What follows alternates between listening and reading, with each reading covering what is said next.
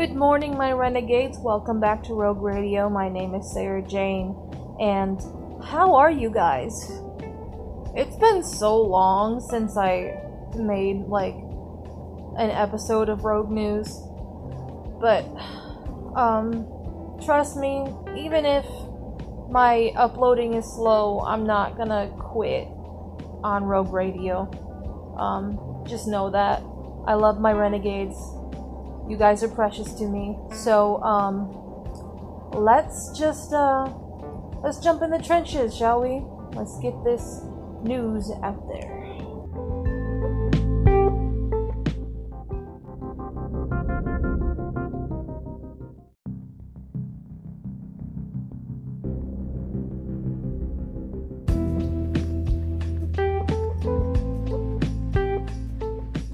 Okay, uh, before I do my little connect tag, this is what I have to say.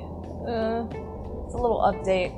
I cannot upload any more YouTube videos on the YouTube channel. Um, I'm not sure why. The website that I use to convert my podcast into YouTube videos, it, it doesn't work. Uh, I'm not too sure. What the heck was that? I just had something fly by me. That was that was weird. Um I'm sorry. So the uploads will be at a standstill. It kind of sucks because I do have a lot of subscribers there and honestly, none of you have really left and I'm very very happy that you guys still have faith in me and that you guys still, you know, love what I do. Um, I appreciate you but um, as far as YouTube goes, it's not gonna happen right now. But I will update you guys when anything does change. But if you have any other comments, questions, or concerns, um, please let me know, and links on how to reach me will be down in the description below.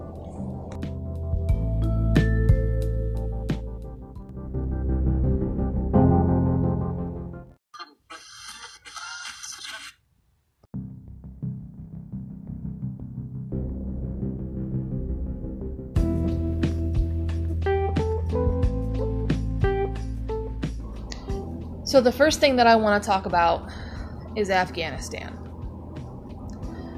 And the reason why I kind of had an optimistic view of it was because the first thing that I heard was, oh, Biden is bringing the troops home.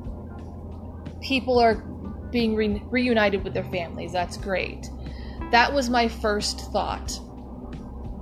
And I apologize for that naiveness um, because that was just not that was not the whole the sheer volume of what was happening. That was not completely in-depth research and i apologize for that.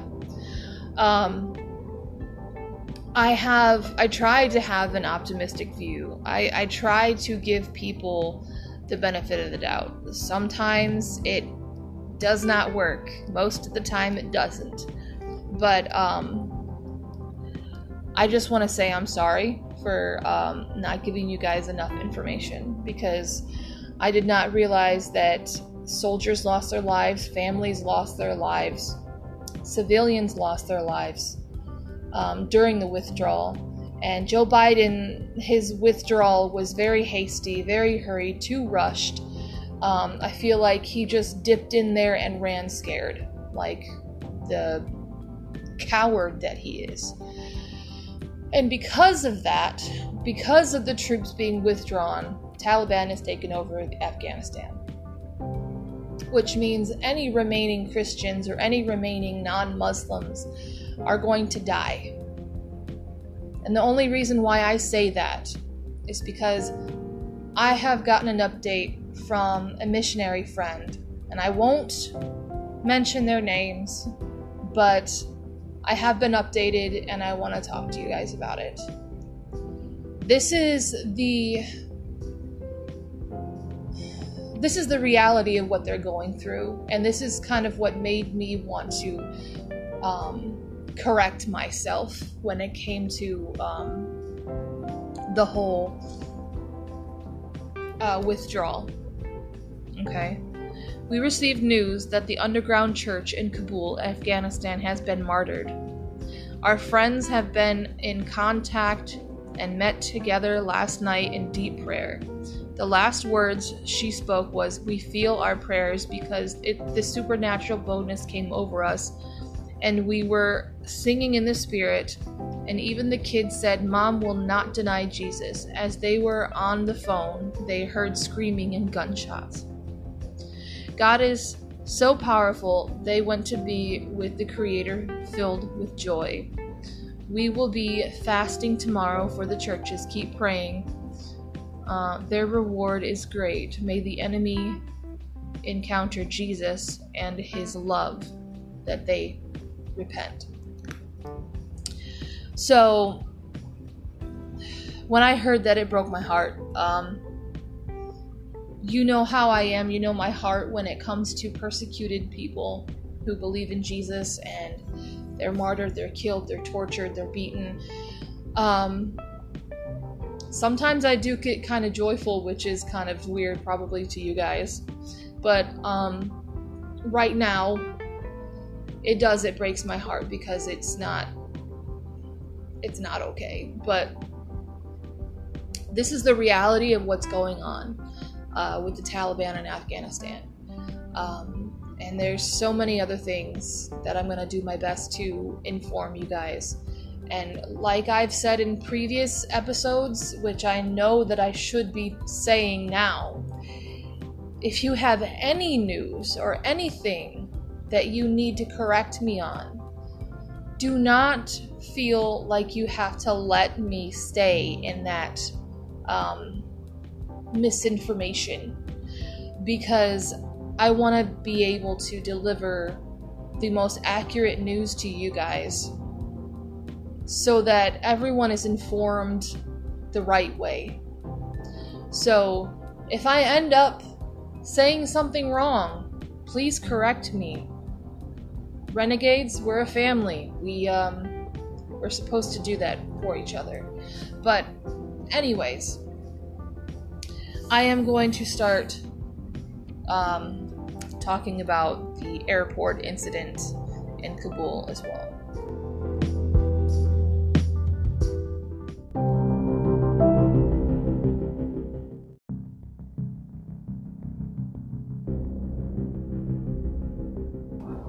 All right, this article comes from NPR.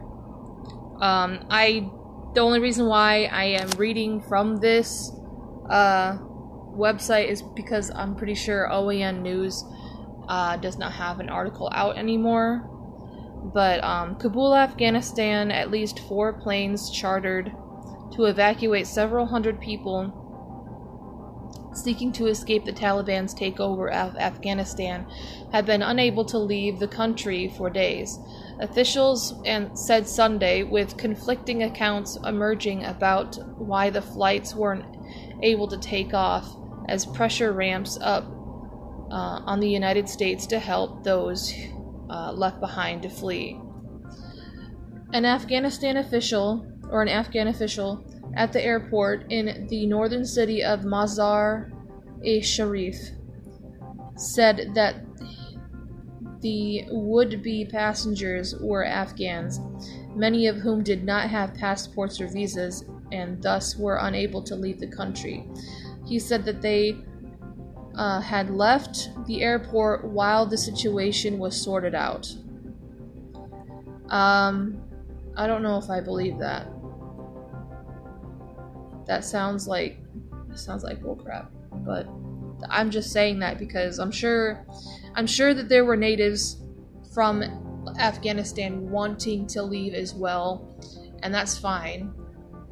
But uh, I've seen so many people falling off planes, and some of them were even in the planes that left, and I just, I don't know, that just seems irresponsible for this reporter to talk about. It, I don't know. It, I don't think it matters at this point um, whether they have a visa or a passport. I mean, um, to a point, yes, I do because maybe they were potential terrorists as well. But um, in that moment, I don't think it, it, it mattered to them. I don't know. Because when you're in a panic uh, and you're a native and you want to leave, I don't think you're going to pull out your visa and be like, here, here's my visa so the Taliban won't kill me. I don't know. Um, the top Republican on the U.S. House Foreign Affairs Committee, however, said that the group included Americans and they were sitting on the planes, uh, but the Taliban were not letting them take off effectively, holding them hostage. Uh, he did not say that or say where the information came from, it was not immediately possible to reconcile the accounts. The final days of America's 20 year Afghan war, I'm sorry, yeah, in Afghanistan were marked by a harrowing airlift at Kabul's airport to evacuate tens of thousands of people. Americans and their allies who feared that the future would hold um, given the Taliban's history of repression, partially of women, when the last troops pulled out on August 30th, though many were left behind. The U.S. promised to continue working with the new Taliban rulers to get those who want to leave out and the militants pledged to allow anyone with the proper legal documents to leave. But Representative Michael McCaul of Texas and Fox News told Fox News Sunday that American citizens and Afghan interpreters were being kept on six planes. The Taliban will not let them leave the airport, he said, adding that he's worried they're going to demand more and more, whether it be cash or legitimacy, um, as the government of, of Afghanistan. He said not to offer more details. Um, no, he did not offer more details. The Afghan official who spoke on condition of anonymity because of the sensitivity of the subject, it was four planes and their intended passengers were staying at hotels while authorities worked out whether they might be able to leave the country. The sticking point, he indicated, is that many did not have the right travel papers. Residents of Mazar-e Sharif um, also said the passengers were no longer at the airport. Um, at least 10 families were seen at a local hotel waiting, they said, for a decision for their fates. None of them had passports or visas and said they had worked their companies worked for companies allied with the US or German military. Others were seen at restaurants. Yeah, I believe that because I don't believe it's just the US that's been trying to help out Afghanistan. That that checks out for me. Um, the State Department has no reliable way to confirm information about such charter flights, inc- including how many American citizens might be on them. Since no longer has people on the ground, according to a U.S. official, but the department will hold the Taliban to their pledges to let people travel freely, said the official, who spoke on the condition of anonymity, anonymity, because they were not authorized to speak publicly on the matter. The thing is, is that if the Taliban is trying to keep people from getting on the planes, that's a whole issue right there. Because if the Taliban wants the US troops and the US citizens to leave Afghanistan so that they can have the whole land to themselves, why are they taking why are they keeping them from leaving? That's what I'd like to know. This is why whenever I do read articles like this, I do my best to kind of think about what I'm reading while I read it because that doesn't sound very consistent to me. It's either they kept them from the planes or they didn't. It's as simple as that. And maybe they're both true. Maybe some of the Taliban uh, decided, oh, you know, I want to keep this person away from the plane. And then the rest of them were like, no, no, no. Uh, we don't know. That's the problem. That's the problem because uh, the news likes to try to keep people confused. And I just want to say that this is um, this is just inconsistent to me.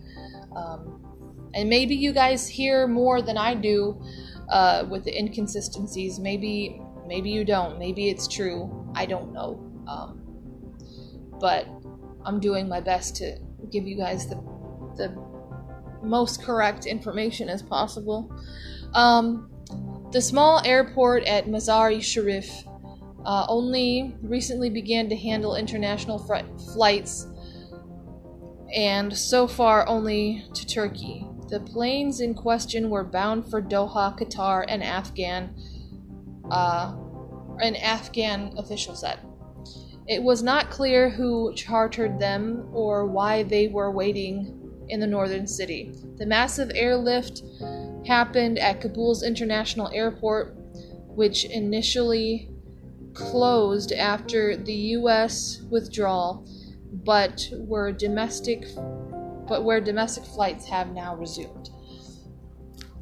Uh, searing images of the chaotic evacuation, uh, including people clinging to the airplane as it took off. Yeah, that. All of that should not have happened. Um, we have troops. We have the National Guard. We have the Army. We have troops that could have escorted them there. I don't know. I feel like as organized as the army is, and I'm, I'm not trying to badmouth the army. Trust me, I love what the army does, and I just believe that this is all Joe Biden's fault. That's what I believe. I do not know whether or not there were troops from the US that were transported to Afghanistan to get their brothers out of Afghanistan. I don't know that.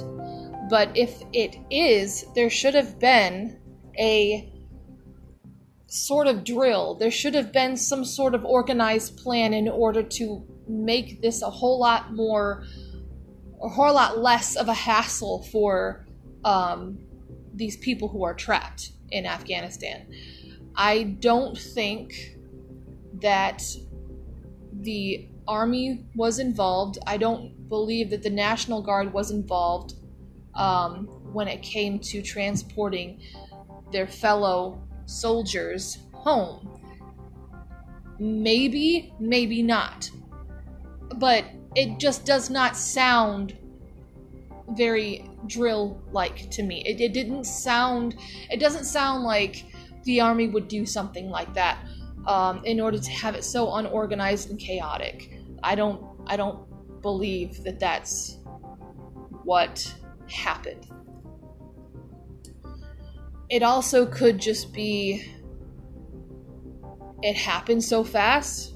They did not have a plan, and when the army does not have a plan, that's that's chaotic. But most of the time they do have a plan. They do have a way of organizing things even when there isn't a plan. So I don't believe I don't know. It just doesn't sound right to me because if the troops from the US were to go to Afghanistan and transport everybody else from their platoon or from you know their group or you know what I'm trying to say, right? It just doesn't sound like it was very organized, which makes me think that it wasn't the army's idea to go out there. I don't know. I don't know. Um, but that's just what I see. Because the army, the troops, the Marines, the soldiers, the National Guard are very, very organized. They are trained in order to work with chaos and be able to try to make order and all of that. So when when I saw that on the news, when I saw clips of people dangling from the helicopters, that doesn't that didn't seem seem organized to me. That's all. That's all. Not trying to badmouth anybody who actually went out there. I do know that there were uh, retired soldiers and retired army men and marines that actually wanted to go out there and save their fellow brothers. And I love that. I'm so happy that a lot of people who saw what was going on and saw the troops suffering and saw the citizens suffering, they went out with their own planes and did what, and basically cleaned up what Biden just left behind. And for those people, for, for those of you who did go out on those planes, retired Marines, retired uh, Army soldiers, I if if you could see me, I salute you. I, I really do because that took a lot of balls. That took a lot of guts, and this is why America. This is this is what America is made of. Those people who, without orders, go out and save them, save their friends, save their fellow Americans. That's just, that's beautiful. But, so please don't think that I'm trying to um, say anything bad about the troops. I really, I'm really not trying to. I'm just thinking out loud. I don't know what the whole strategic plan was. All I know was that it was very unplanned, it was very chaotic, and it was not organized. And to me, that doesn't sound like an army plan, that doesn't sound like a National Guard plan. Because the National Guard and the Marines all of that. I wish I could name off all of them. I really could. I really wish I could but they're organized. So when I saw that, no, that's not organized. That doesn't sound like something the army would do, but who knows? Anyway, let me stop uh, babbling. America's longest war, just weeks after the Taliban fighters retook the country in a lightning offensive. Okay. Uh, since their takeover, the Taliban have sought to recast themselves as different from the 1990s incarnation. Uh, when they say ruled the country and imposed repressive restrictions across society, women and girls were denied work and education. Men were forced to grow beards, and television and music were banned. Now the world is waiting to see the face of the new government, and the many Afghans remain uh, skeptical in the weeks since they took power. Signals have been mixed. Government employees, including women, have been asked to return to work, but some women are later or were later ordered home by uh, lower-ranking Taliban. Universities and schools have been ordered open, but fear has kept both students and teachers away. Women have demonstrated peacefully, uh, some even having conversations about their rights with Taliban leaders, but some have been dispersed by Taliban uh, special forces firing in the air.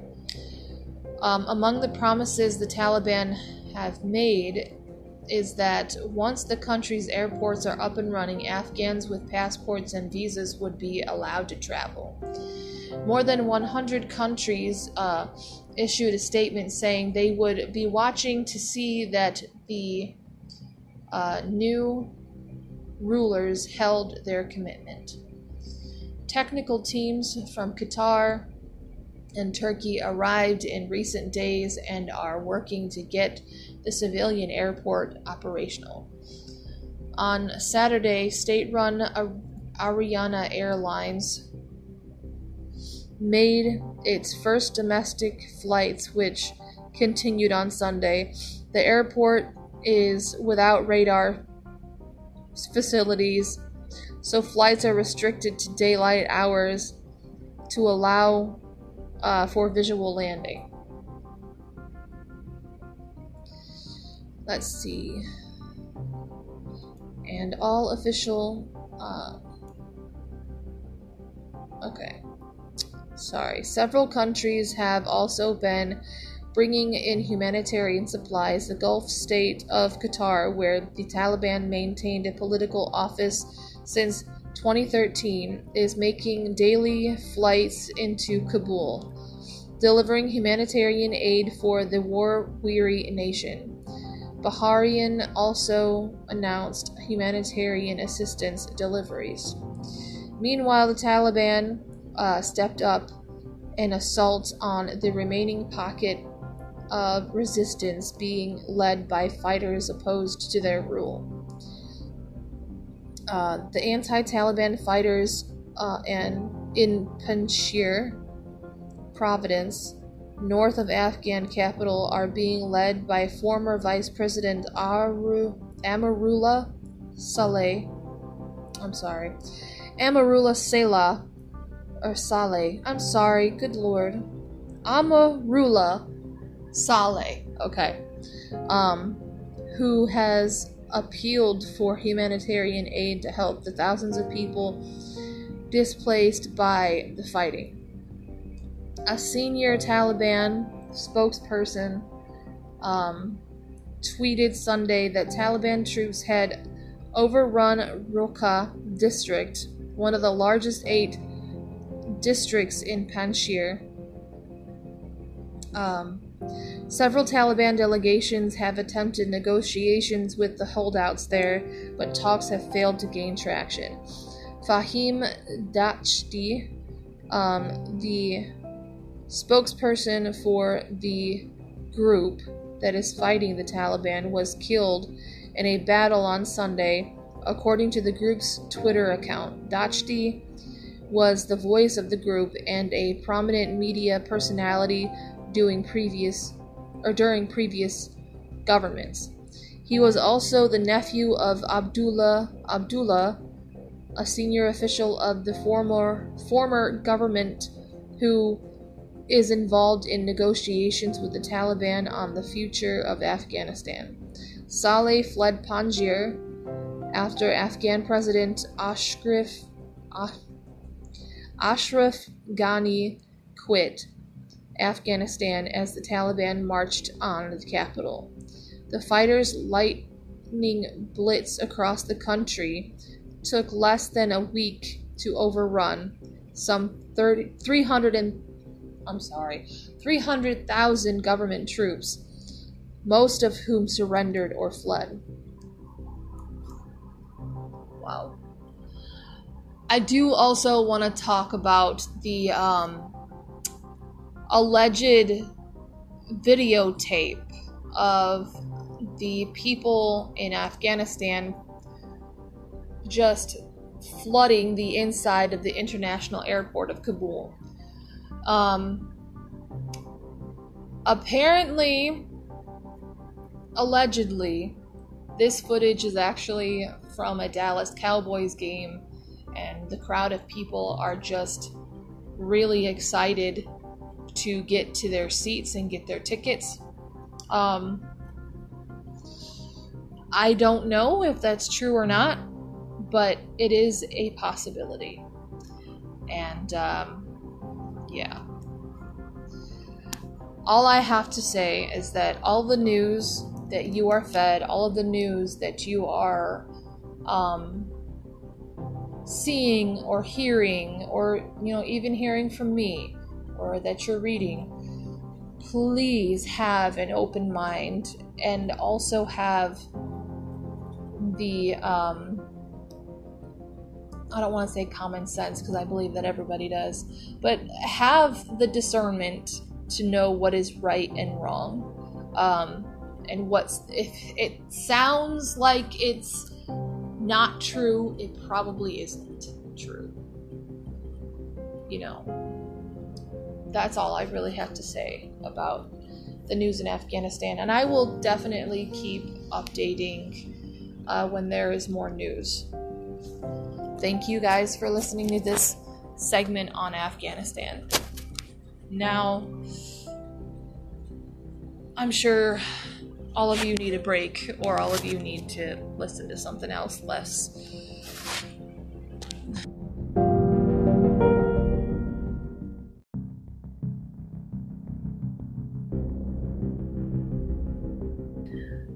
My next story is of Gabby Petito's case.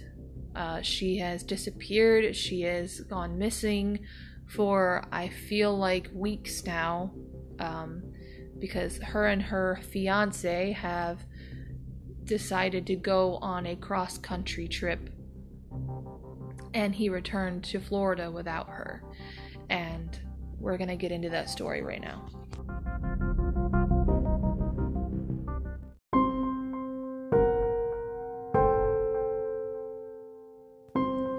So let's get into who Gabby Petito is.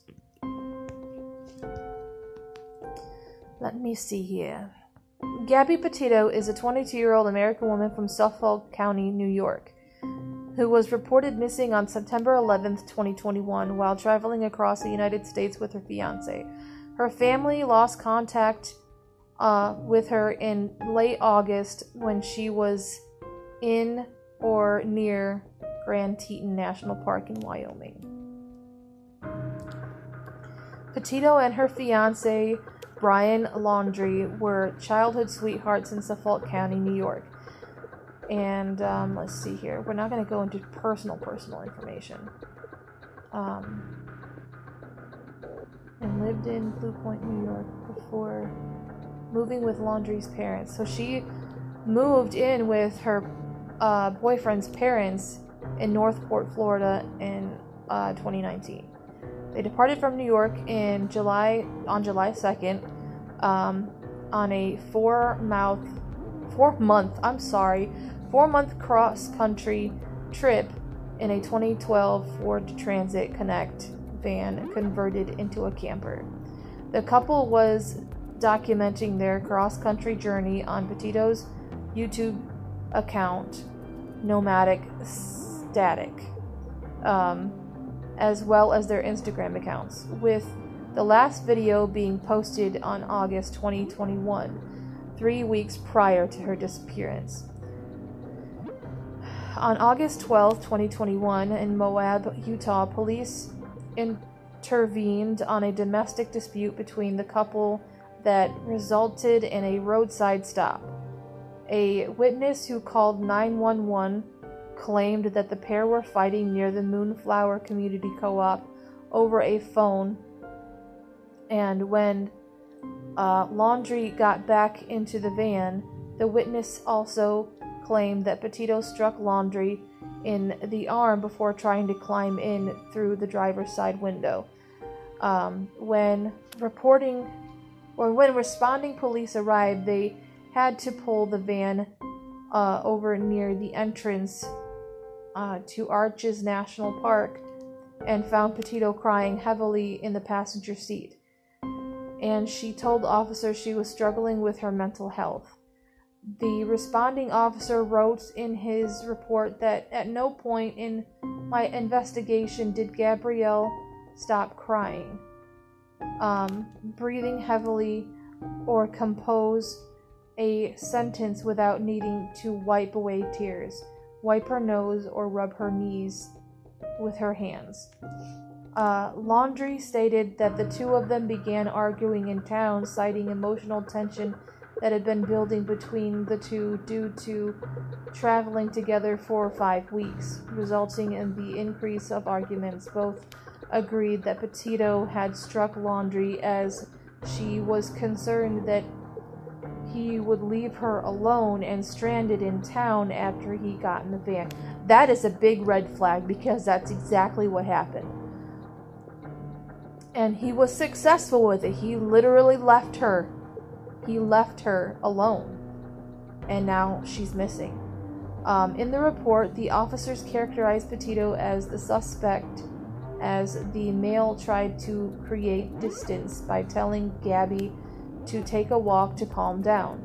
She did not want to be separated from the male and began slapping him. Um, she showed indications of separation anxiety.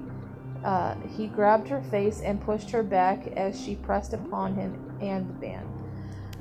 Um, yeah, the one thing that you don't want to do when someone is anxious or having an anxiety attack, you do not want to start being physical with them because when they're in that panic state, when they are in that anxious state, they will lash out.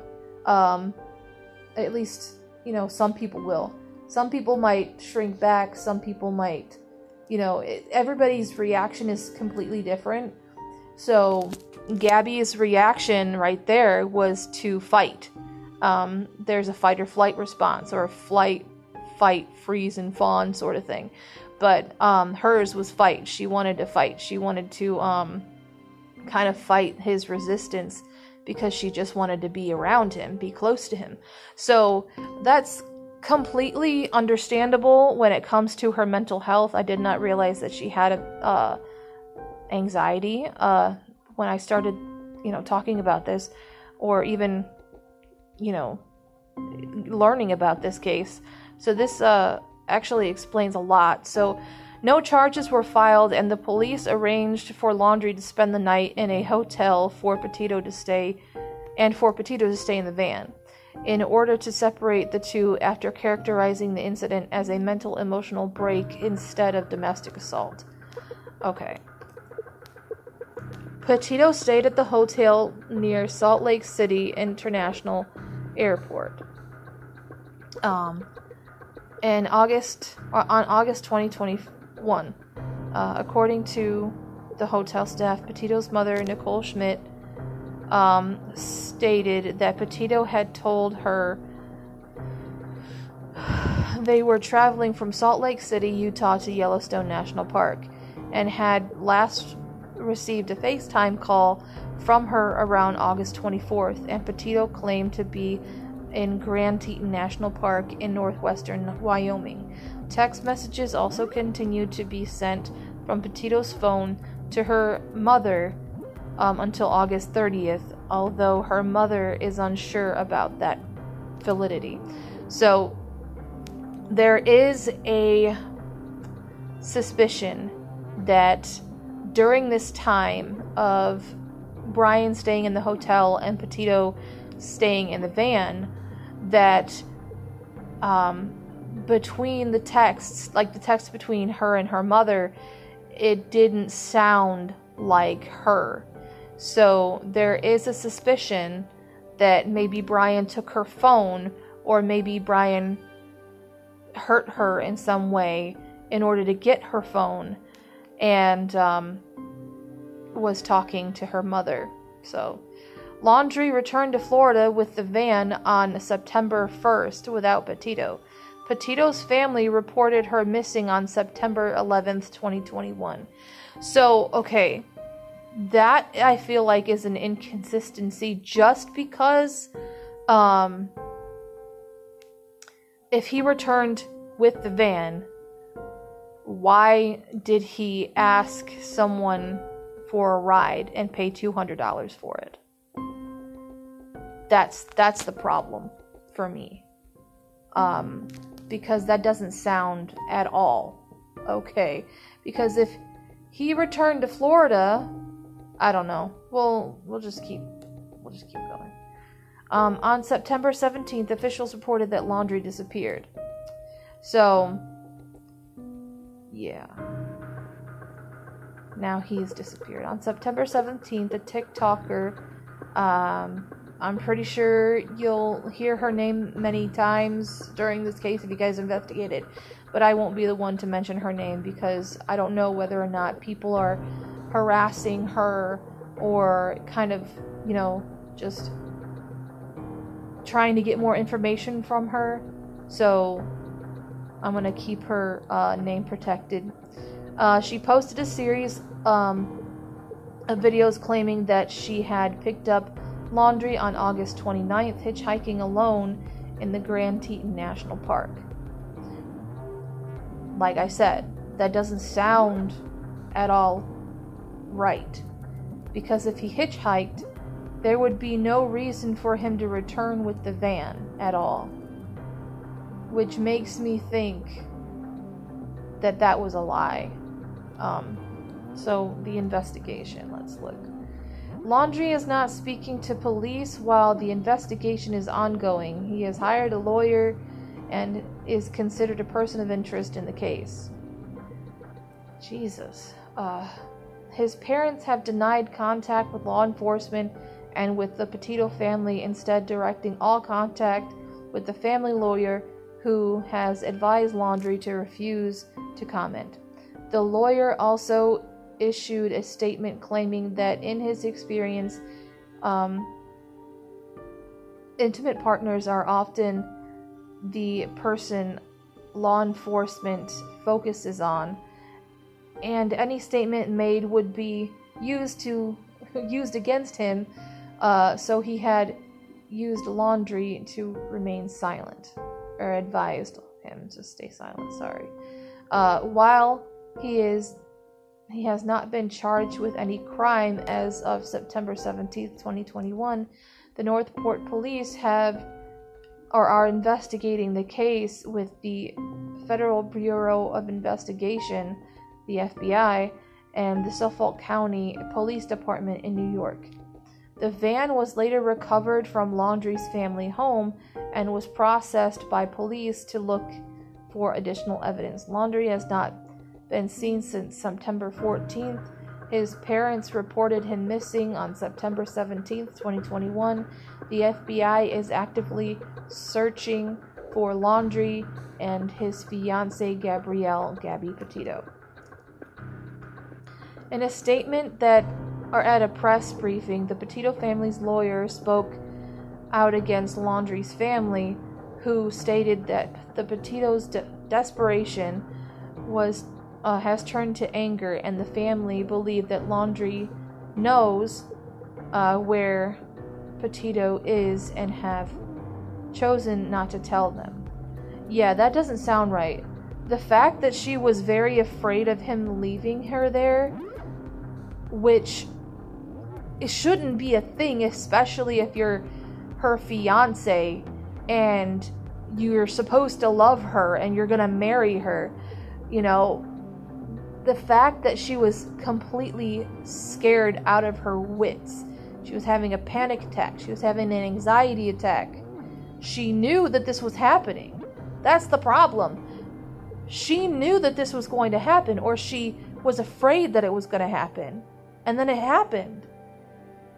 And I find that very sad. I find that very terrible. I, I feel like the police could have done more with this case because now she's missing. And I don't know, that that just sounds just that's not that I that makes me angry. It does it makes me angry because if she was afraid of him leaving her afraid of leaving her why didn't the police try to take her in or try to help her out in any way possible. I mean, the only thing that they did was separate them for a night. And the charges were dropped. This woman was suffer- suffering from mental illness. She was suffering from anxiety. She didn't want to leave her fiance's side. But he wanted to be separated from her. That raises a big red flag to me.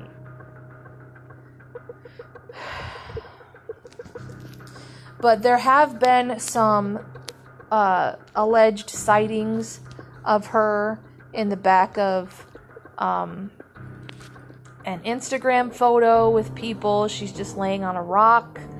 Uh, and apparently, this person that is allegedly in the back of this photo um, was wearing kind of this, like a similar outfit to what she was wearing and what she posted on Instagram. There was also another um, sighting of her um, at a truck stop. Uh, all of this is alleged. All of this is just a possible. Um, this is all just possibility. Um, and yeah. Uh, apparently, this person snapped a photo of her. She wore a light blue top, and I want to say um, white-ish cotton legging, not leggings, I'm sorry, shorts. White cotton shorts. And she had a backpack on. And she um she had some similarities, but we don't know if that's actually her. And um, this woman said, "It breaks my heart." This woman uh, seems un- like mentally unstable. She's been wandering around the truck stop, and yeah, I mean, her boyfriend left her. Her fiance left her. Of course, she's going to be out of her, not mind. I don't want to say that, but her mental health is going to be not in a good state. Someone just abandoned her. She probably now has abandonment issues. And this is very irresponsible to Brian Laundrie, who is now missing, but also has been spotted a few times just behind the like the street behind his house. There are so many people, so many civilians that are crowded around his house demanding for an answer from her or from him to to to know where she's at so that her family can help her. And he's not saying anything, which of course makes me think that he's guilty and the fact that he's just casually walking around like nothing's happened makes me also think that he's a psychopath. Or a sociopath, whichever one. It, it doesn't sound like he's innocent at all. His family is defending him, saying, Oh, maybe this is just a huge misunderstanding. We just want her home. And I guess uh, P- Petito was actually trying to go to one of her friend's house um, around that area to visit them for her for that person's birthday, but they never.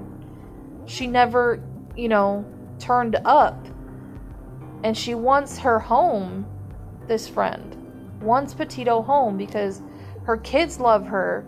She loves her. You know, it, it, it this person is so loved by people and it, it's so wrong at the fact that she's been abandoned in the wilderness to fend for herself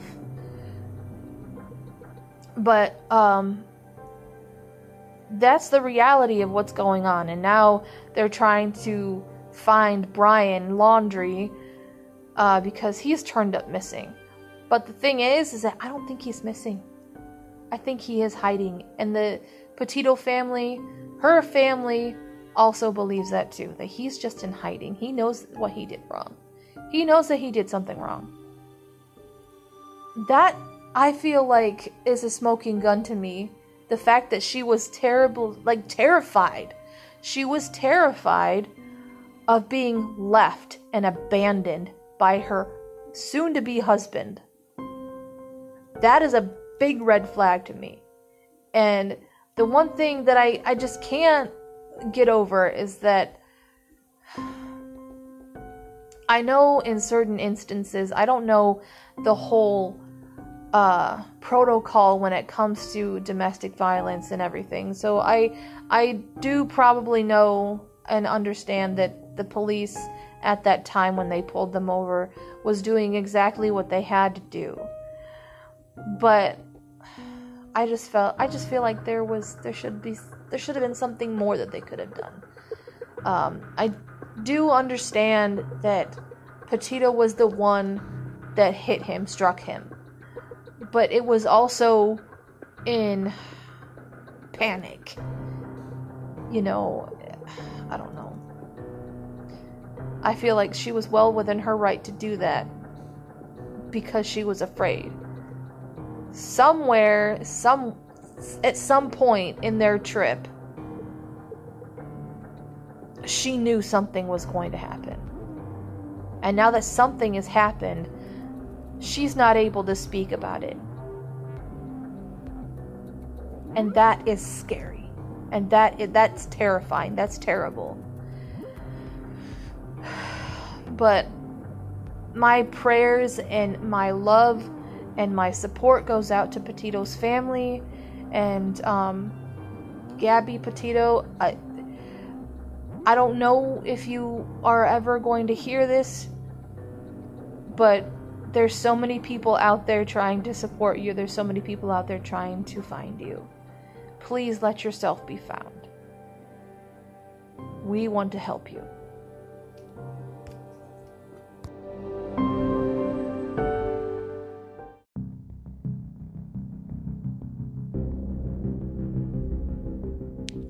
Alright, this next one is. Let me see here. Is this it?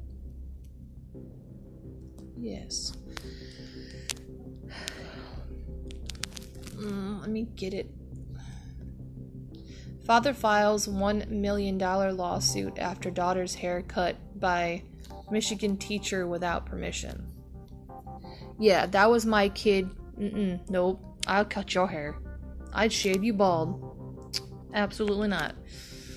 Let's see. Mount Pleasant, Michigan. The father of a seven year old Michigan girl whose hair was cut by a teacher without parents' permission has filed $1 million lawsuit against the school district, a librarian, and a teacher's assistant.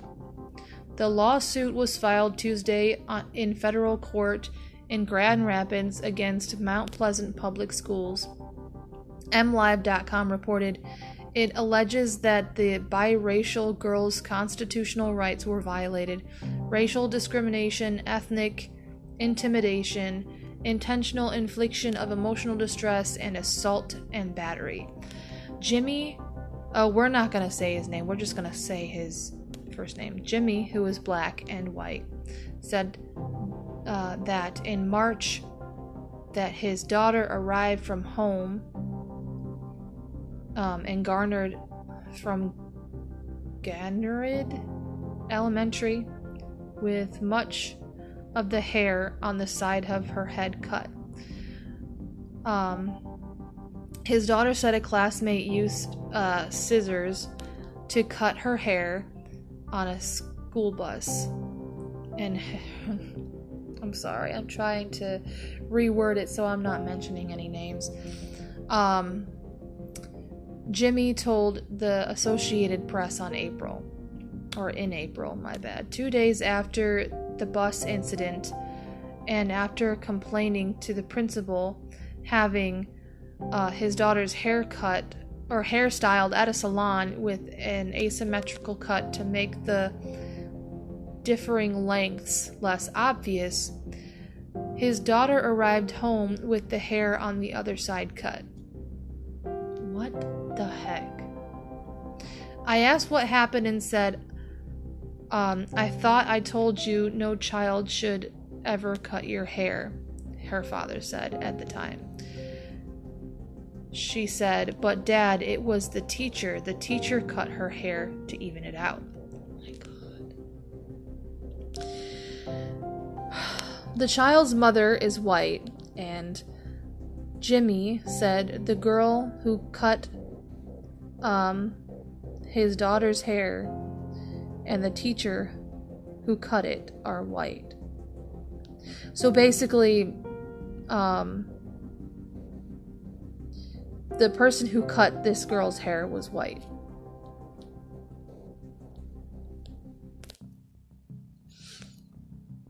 That poor child, I swear to God. I'm sorry. I know I'm I'm on air right now It's just it's upsetting me.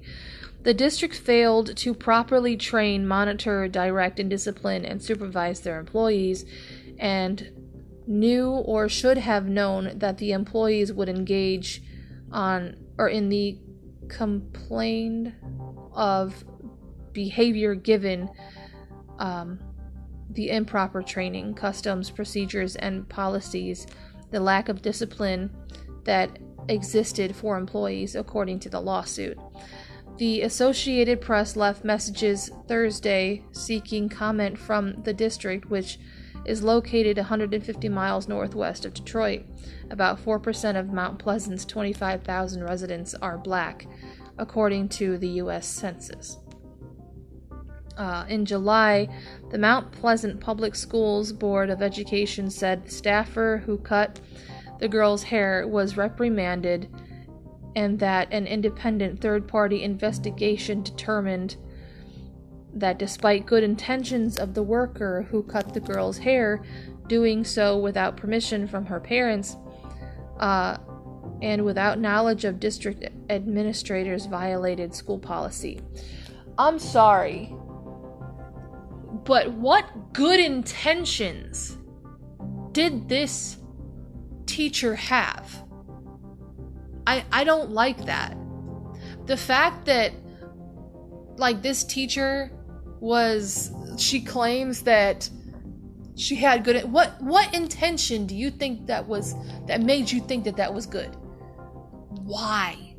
Do, the two other employees were aware of the incident and didn't report it.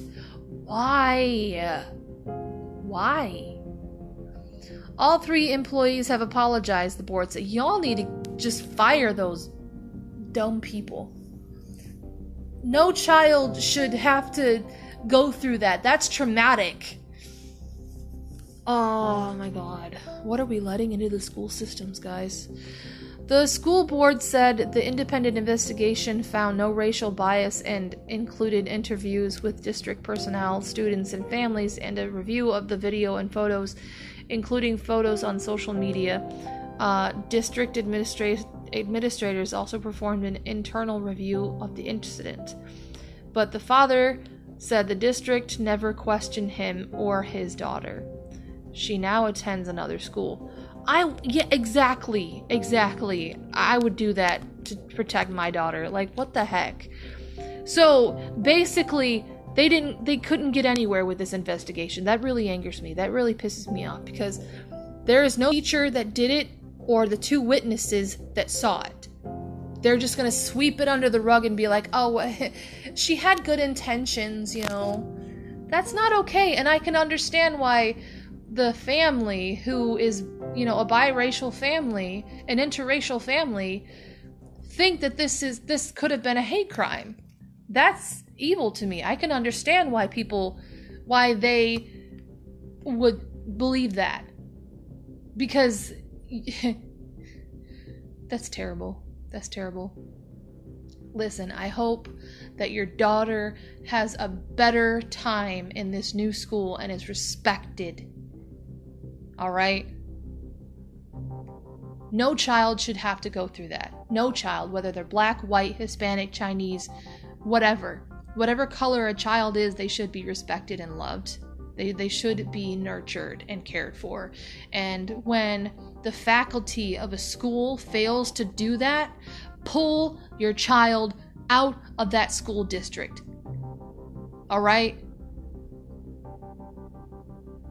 because we trust our kids or no we trust these this faculty with our kids and it, it's not just this incident that's been happening all over the world. We we know that all over the nation even the world there are children being molested by teachers.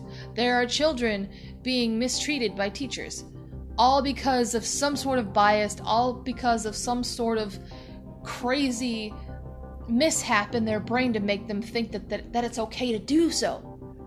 And because of that, the educational system that we have really has to crack down on the faculty. They really have to do that because that's not okay. I don't like that. So you're just going to let anybody be a teacher with any bias, whatever. We don't even know if this person had bias, to be perfectly honest, but I can understand now why this family thinks that it could have been racial. Because that's just, that's terrible. That's terrible. Why would you do that to a child? But anyway, um, I'm gonna go to the next story so I don't short circuit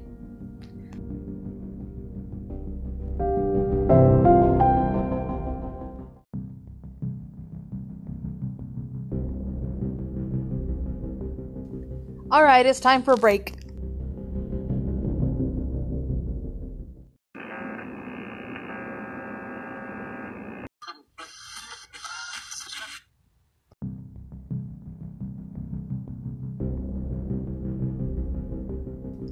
Okay. I have been wanting and have been planning to do a pedophiles episode of this person, but I I take this as an intro to to what I'll be talking about um, when the time comes, because I don't know if I've talked to you guys about Drake Bell at all, but Drake Bell has been accused of child endangerment and um, pedophilia, basically. Um, so we're gonna read the article because this is a brand new article um, that we're gonna be reading. So let's see. Drake Bell breaks silence after pleading guilty to felony child endangerment. When I was presented with a plea um, deal, hang on. When I was presented with a plea deal because of the messages, I felt that it was the best way to get this over quickly and for everybody involved to be able to move on for me to get back to doing what I love. Bell said in an Instagram video posted Thursday. So, following his child endangerment convic- conviction, his sentencing to two years probation, former Nickelodeon star Drake Bell is speaking out about his case. In the video message posted to the 35 year old musician actor's Instagram, Bell clarified two claims that have swirled around him over the last year before addressing his guilty plea. Uh, Bell said he hasn't changed his last name despite an update on his social media handles that he didn't move to Mexico or become a resident or citizen that the country despite rumors he, of that country despite the uh, rumors he had. Um, he then pivoted to the, his case, which he described as having moved very quickly for you, but for me, it has been a three year thorough investigation into the every false claim into every false claim that has been made. So that that's a quote from him. So we're going to keep going. It's not me telling you that the claims are false, but the state of Ohio has proven claims to be false, he alleged. If these claims are remotely true, my situation would be very different. I would not be here at home with my wife and my son. During his sentencing uh, hearing in July, um, Cuyahoga County Judge Timothy McCormick stated that he heard a lot of serious and disturbing allegations, but added he can't lose focus on what was pled to. He associate the Associated Ple- Press reported. I'm tongue tied. Um, the fact of the matter is, your position and celebrity status let you nurture this relationship, McCormick said. You were able to gain access to this child. On July, or in July, Bell was sentenced to two years probation and child endangerment charges and 200 hours of community service for his conduct with a young fan, whom he met online and then in person. It spanned years. Authorities previously stated that the that in October 2018, the uh, victim, who was 19 at the time of Bell's 2021 sentencing, uh, contacted Toronto police, who forwarded their findings to Cleveland police, which prompted an investigation. Let's see. According to the victim, the former Drake and Josh star began contact with their via online chats when she was 12 years old, with those communications escalating to exchanges that were blatantly sexual. By the time she was 15, the young woman who called Bell a pedophile turning or during the uh, July hearing in Cleveland said that the two had exchanged explicit photos and on several occasions including at a concert venue in Cleveland and at a hotel engaged in sexual conduct. In this video, Bell stated that I'm not perfect and I make mistakes, and called this behavior reckless and irresponsible, but disputed that he maintained communication with the victim and sustained period over a sustained period of time um, or that he knew she was uh, or that i'm sorry or that he knew who she was during an in-person encounters that was a lot to, to say give me a second um, I responded to a fan whose age I didn't know. When I became aware of their age, all conversation and communication stopped. See, let me go back to when he said, I'm not perfect and I make mistakes. Everybody's not perfect, everybody makes mistakes. The fact is, is that are you owning up to your mistakes? What are you doing to make up for those mistakes? You know, everybody can say I've I've heard so many people so many people who are celebrities. They get caught that get in trouble. They all say well I'm not perfect. They play the I'm not perfect card.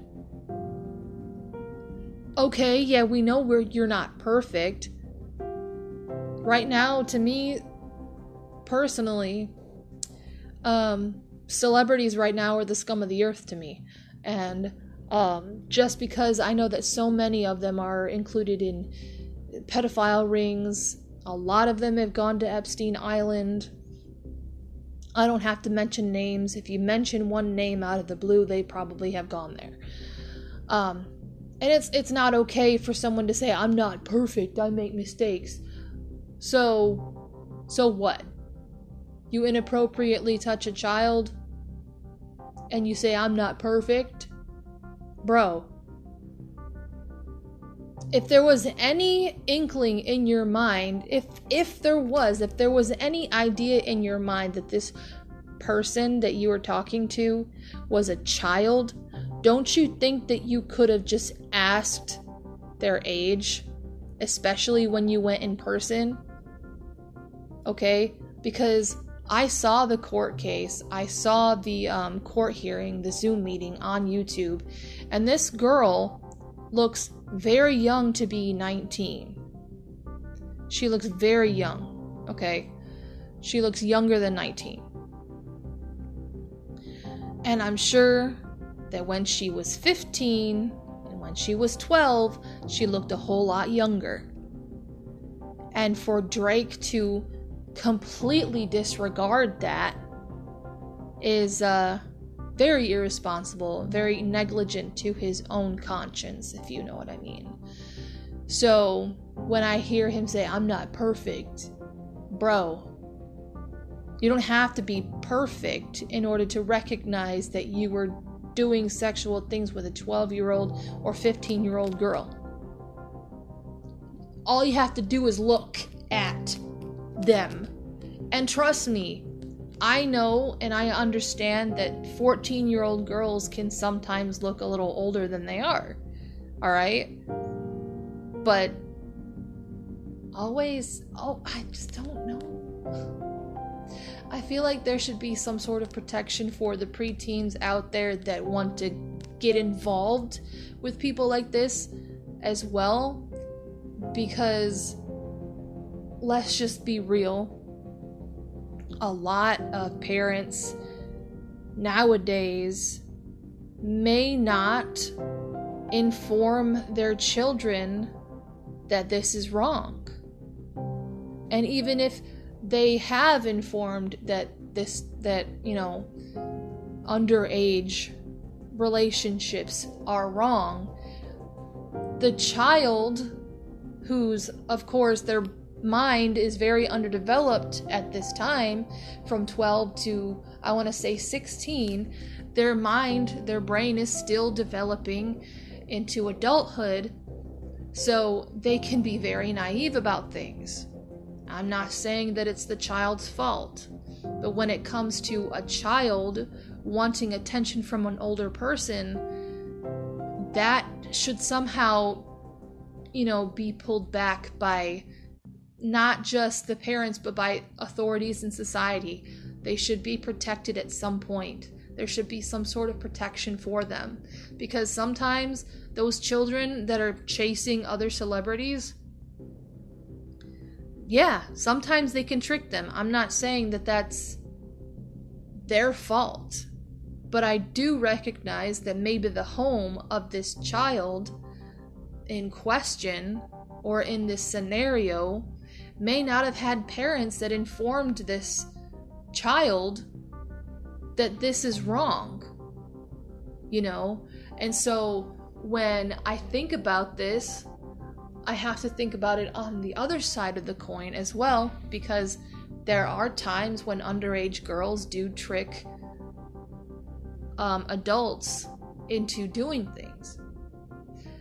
I'm not defending Drake, but this is just reality. But I do believe that Drake is to blame because of how young she looks to be 19. What did she look like back then when you were fooling around with her? And we all know that Hollywood revolves around pedophilia. We know this. Alright? This has been happening and it's still happening today. Pedophilia still runs rampant in the world today, especially in Hollywood. And I just lost my place. Give me a second.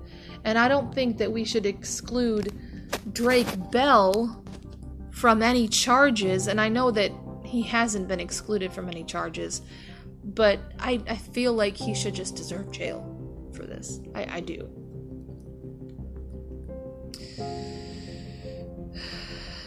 let's see, the communication stopped. He said this individual continued to come to shows and pay for meet and greets, and although I was unaware that this was the same person I was communicating with online, that's what I pled guilty to. Okay. Bell initially pleaded not guilty to the charges, but ultimately reached a plea deal with the prosecutors. He was convicted in June of felony attempted uh, child endangerment with a misdemeanor charge of disseminating matter um, harmful to ju- juveniles. Um, the attempted endangerment charge is related to the concert where Koyonga, Koyho, I, I don't know uh, county um, prosecutor's office spokesman Tyler Sinclair stated Bell violated his duty of care and created a risk of harm to the victim. The disseminating matter charge was related to inappropriate social media messages, according to Sinclair. In this, in his video, um, Bell also addressed that misdemeanor charge um, and the text messages that were used to used as evidence in his case denying that the explicit images were um, exchanged oh god Ugh. and that anything physical had occurred between him and the victim. I want to make it clear that there were no sexual images, including physical, between me um, and the individual, he said. I was not charged with anything physical. I was not charged with disseminating photographs or images or anything like that. This is strictly over text messages. But she's also made a first hand account of him doing things to her in the Zoom meeting, but maybe they don't have enough evidence for that, which is tragic, to be honest. That's just. Mm, I don't like that. When I was presented with the plea deal, because of the messages, I felt that it was the best way to get this over quickly and for everybody involved to be able to move on and for me to get back to doing what I love, he added. Bell ended his message by thanking fans for doing their own research and sticking by him. I want to say thank you for everyone who saw through the lies and did their research and looked at my case and saw for what saw for what it was um, instead of uh, through all this media confusion he said don't believe the media right off the bat it's a lot of clip clickbait uh, do your own research and come to conclusions you guys want to listen to his video Let's listen to this jerk's video. Hi, I'm Bell. I'm. Soy Bell. Soy. A lot of the news that you've been hearing, most of the news that you've uh, heard recently, is entirely false and wrong. And I, I feel that you deserve, and I owe you an explanation. I didn't change my name. Uh, although I love and would love to, I've never moved to Mexico. I, have never been a resident or a citizen of Mexico. I don't have a Mexican passport. Um, I didn't get arrested. I didn't go to jail. I know that this has moved very quickly for you, but for, for me, it's been a three year thorough investigation into uh, every false claim that, that has been made. And, and it's not me telling you that the claims are false, but the state of Ohio has proven uh, the claims to be false if these claims were remotely true, my situation would be very different. I would not be here at home with my wife and, uh, and my son. Um, but that being said, I, I'm not perfect, and I, I make, make mistakes. I, I responded to a fan whose age I didn't know. Um, yet when I became aware of their age, uh, all conversation and communication stopped this individual continued to come to shows and pay for meet and greets, and all while I was unaware that this was the same person I was communicating with online. Um, and uh, and that's what I pled guilty to.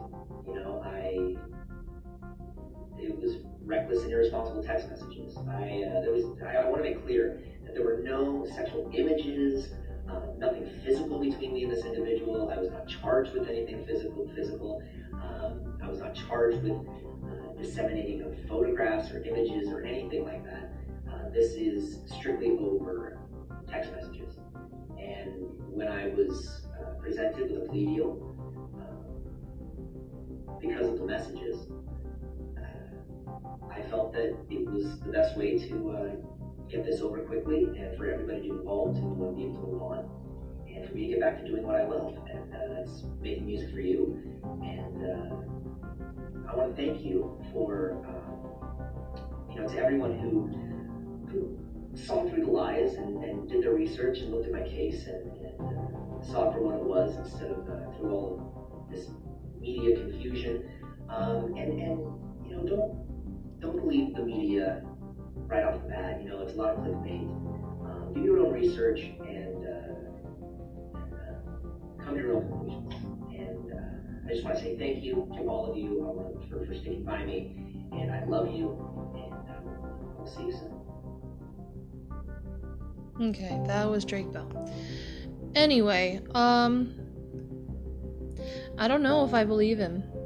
But that's just me, just because I feel like a lot of these actors, and even actors that we don't know, are involved in pedophilia. And um, so, yeah. I will be um, doing a pedophiles thing, um, a pedophiles episode on him. Um, but also know that I might have to retract that when things get updated about his case. If he's proven to be totally in- innocent, I might have to, you know, say, like, listen, he's not a pedophile, he's just been tricked, who knows. But the thing is, is that it, it was very irresponsible, and I, I know that he's been owning that, saying, I'm that it was irresponsible and reckless text messaging. But there is a lot of things that that victim did say um, that they did have sexual conduct. They did they did have sensual. Oh my God, why can't I talk today? They did have sexual interactions. So, um, yes, that's what's going on with Drake Bell. And to be frank, it did break my heart because I used to watch Drake and Josh um, when I was a kid. And uh, of course, we all know the story about Dan Schneider and how he's a creep as well. So it is not. Um, it's not. It, it shouldn't be news to anybody that one of the actors from somebody that worked for um, Dan Schneider, you know, because Drake Bell worked for Dan Schneider. It shouldn't be news that maybe he had turned into a pedophile himself. Um, but yes, that's that's the news on him.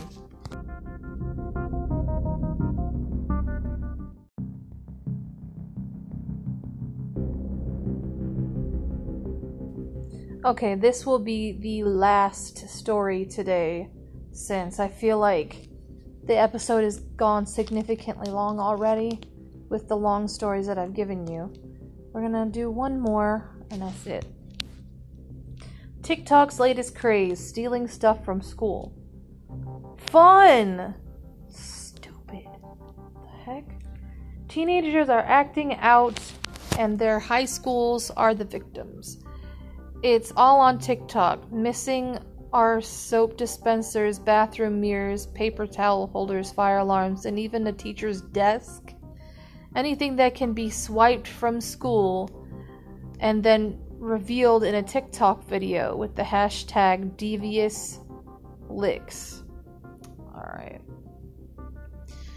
In the last month or so, TikTok has hosted close to 94,200 similar videos under Devious Licks, Diabolical Licks, um, according to the website uh, Know Your Meme.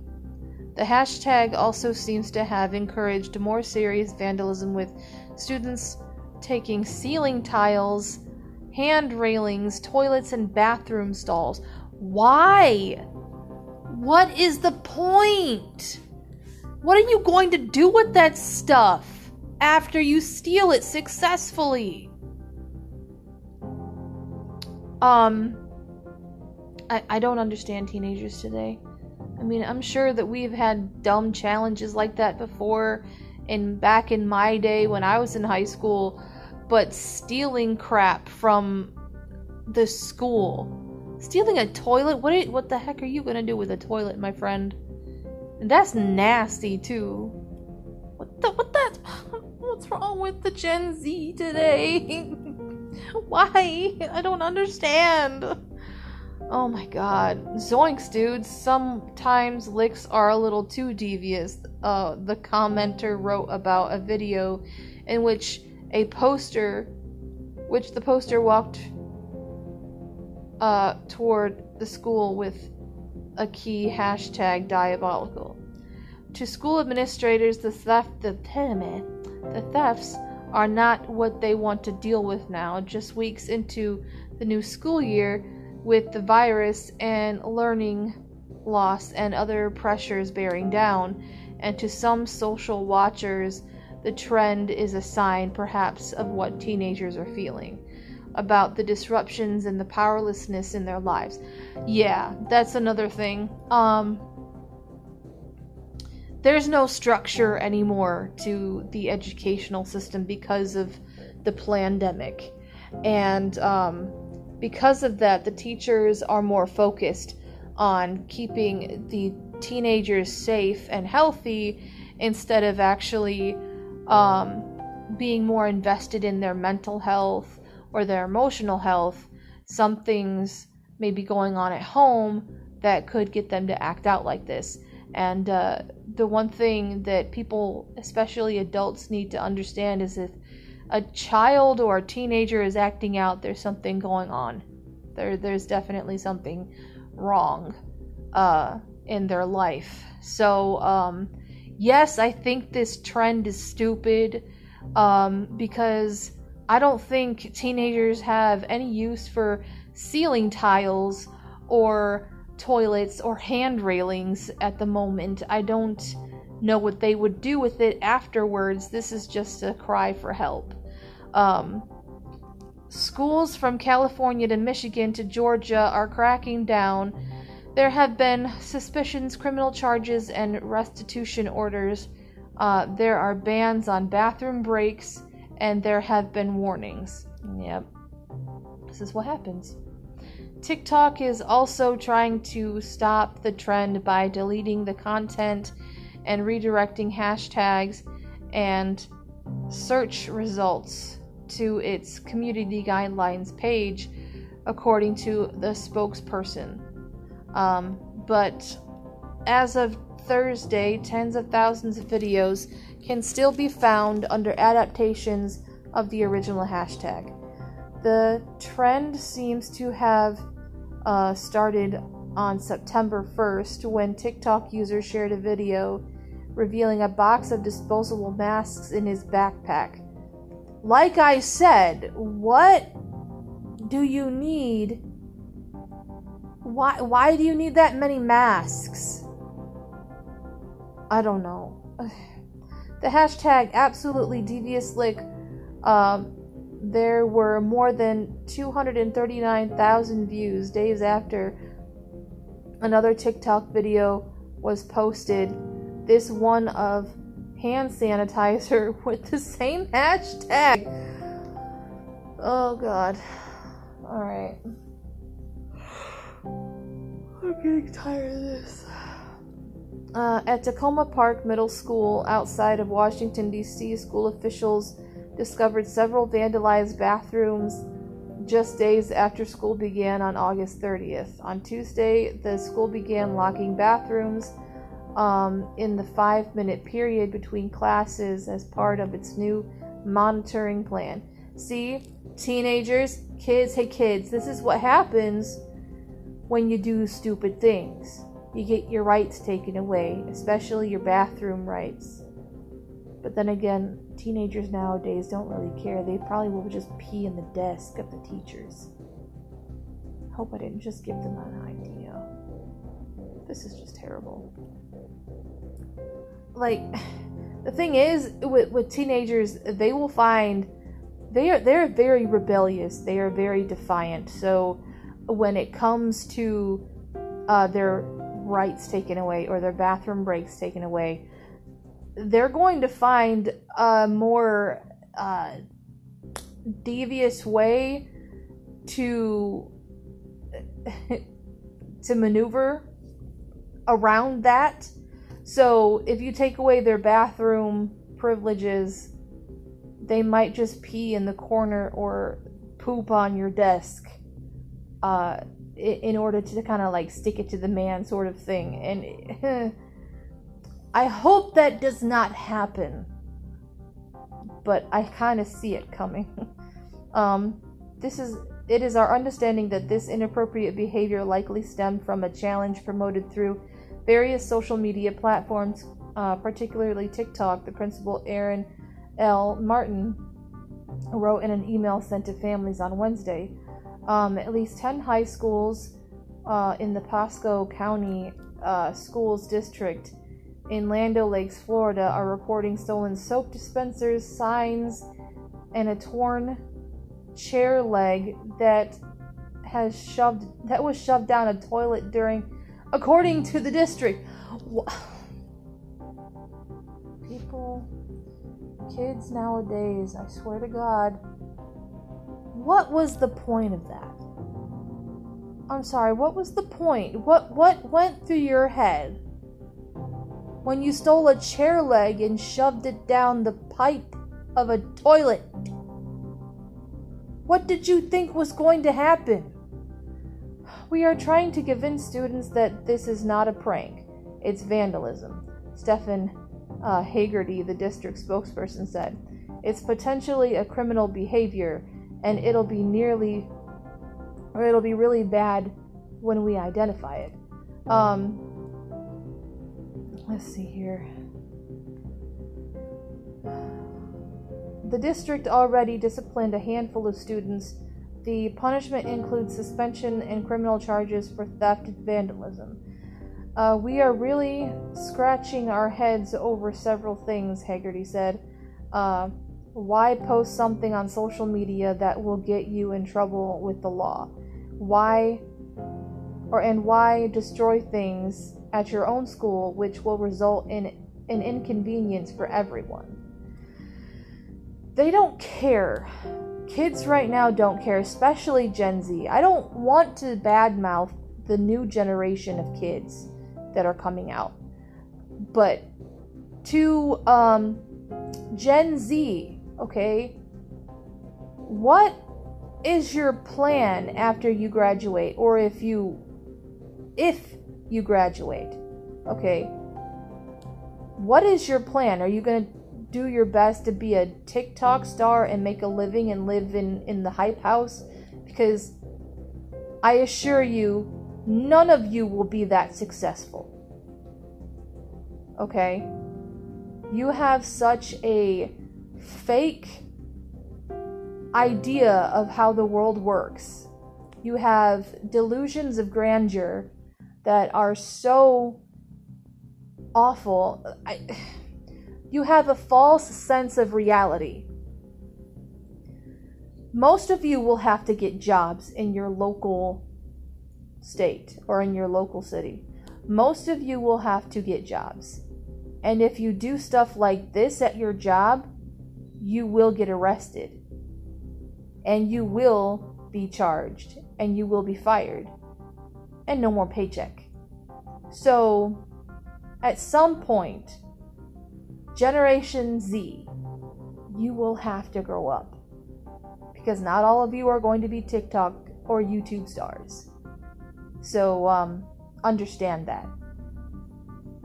You're not always going to be living in your mommy's basement. You're not always going to be living off your mom while disrespecting her. At some point, she's going to put you out. At some point, she's going to kick you out. What are you going to do then? At some point, when you all are adults, at some point you're going to have to grow up and get a job and be just like the rest of us. Understand that. And I get it.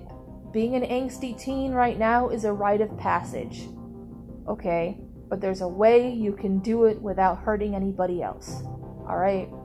I am all for being an angsty teen, okay? Like I said, when I was a kid. I was robbed of being that. Okay? I'm not even going to go into the story of me being robbed of that. If you're a frequent listener, you already know.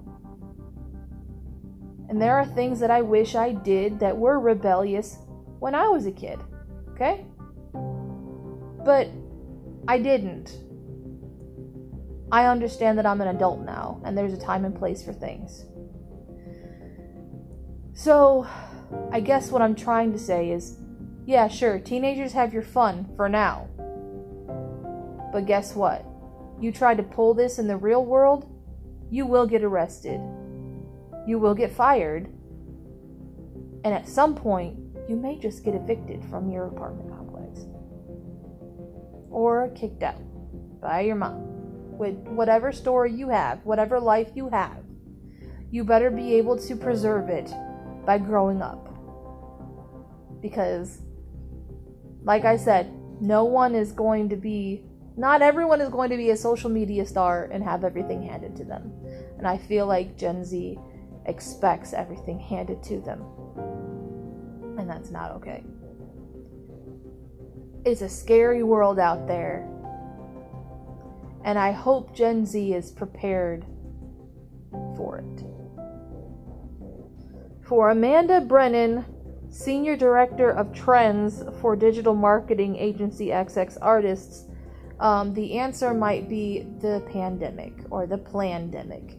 After more than a year of shutdowns and virtual schooling, students who are now returning to schools for the first time may just be looking for a way to rebel. Yeah, exactly. Um, it makes sense to see kids stealing things because it feels like a power play, Brennan said. You feel powerful after these systems that you may not have felt as if you had a lot of control over. Um, Brennan said, uh, other platforms like Reddit or Tumblr um, have hosted communities where people have or would give tips on stealing or share what they stole. Brendan Gahan, a partner of the chief social officer of the digital agency Mechanism, said devious licks are or were like senior pranks before the internet age, as well as other internet antics. Um, like the gallon smashing, people according recording themselves destroying milk cartons in grocery stores and stealing LeBron's head from the toy action figure of the basketball player LeBron James. Oh my god. Um, it's all teen rebellion, but it's uh, just on a different medium, Gahan said. Um, there's something innately attractive about conflict and its and it being rebellious. TikTok allows people to share and display that behavior on a scale that has that's not really been available before. But this rebellion is expensive for schools. The Northeast Independent District in San Antonio is making students and their families pay hundreds of dollars in damages to each school according to the district. The district hasn't ruled out pressing charges for more serious threats or thefts. See, uh, this is a trend. What I'm afraid of what's the what is the next trend going to be? If stealing things from schools is a trend right now. What is going to be the next high for these kids? That's what I want to know. The only thing that I care about, like, I don't care about stealing, okay? Stealing is a very minor thing, a very minor misdemeanor for kids to do. But when it comes to this trend graduating to violence killing or anything more than that when it comes to hurting people, people hurting other people, that's when it should stop. And as I've seen uh, from high school to now, every challenge has gotten worse. Every challenge has gotten worse and worse and worse and worse. So, what is the next trend going to be? I hope to God it has nothing to do with violence. That's what I'm worried about. According to the district spokeswoman Aubrey Chancellor, five out of six high schools in the district are reporting thefts ranging from stolen soap dispensers to fire extinguishers. Um, one school saw shattered mirrors, custodians, and other maintenance staff workers have to clean up after the students. See, yeah, for the teenagers that are stealing shit, I'm, I'm sorry, stealing stuff, forgive me. Um, I don't like to cuss, but for the students that are stealing stuff, you do realize that there are people that have to clean that up, have to clean up your mess. And to be honest, I feel like they should make you clean up your own mess. That's what they did when we were kids. If we made a mess, if we broke something, they made us pick it up. Alright? I don't feel like janitors or custodians or any type of staff should be cleaning up this mess. Alright? If there are security cameras around, find the students that, that have been doing this and make them clean it up. That's that's how I would run it. That's how I would do it. Because not only are they costing the school hundreds of dollars, but they're also costing their parents hundreds of dollars in order to pay for the damages. That is that is unacceptable. That is very irresponsible.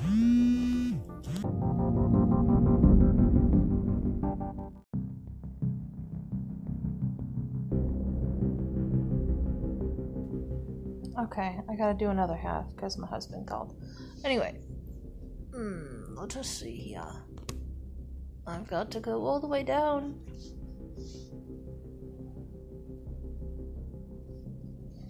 Let's see here.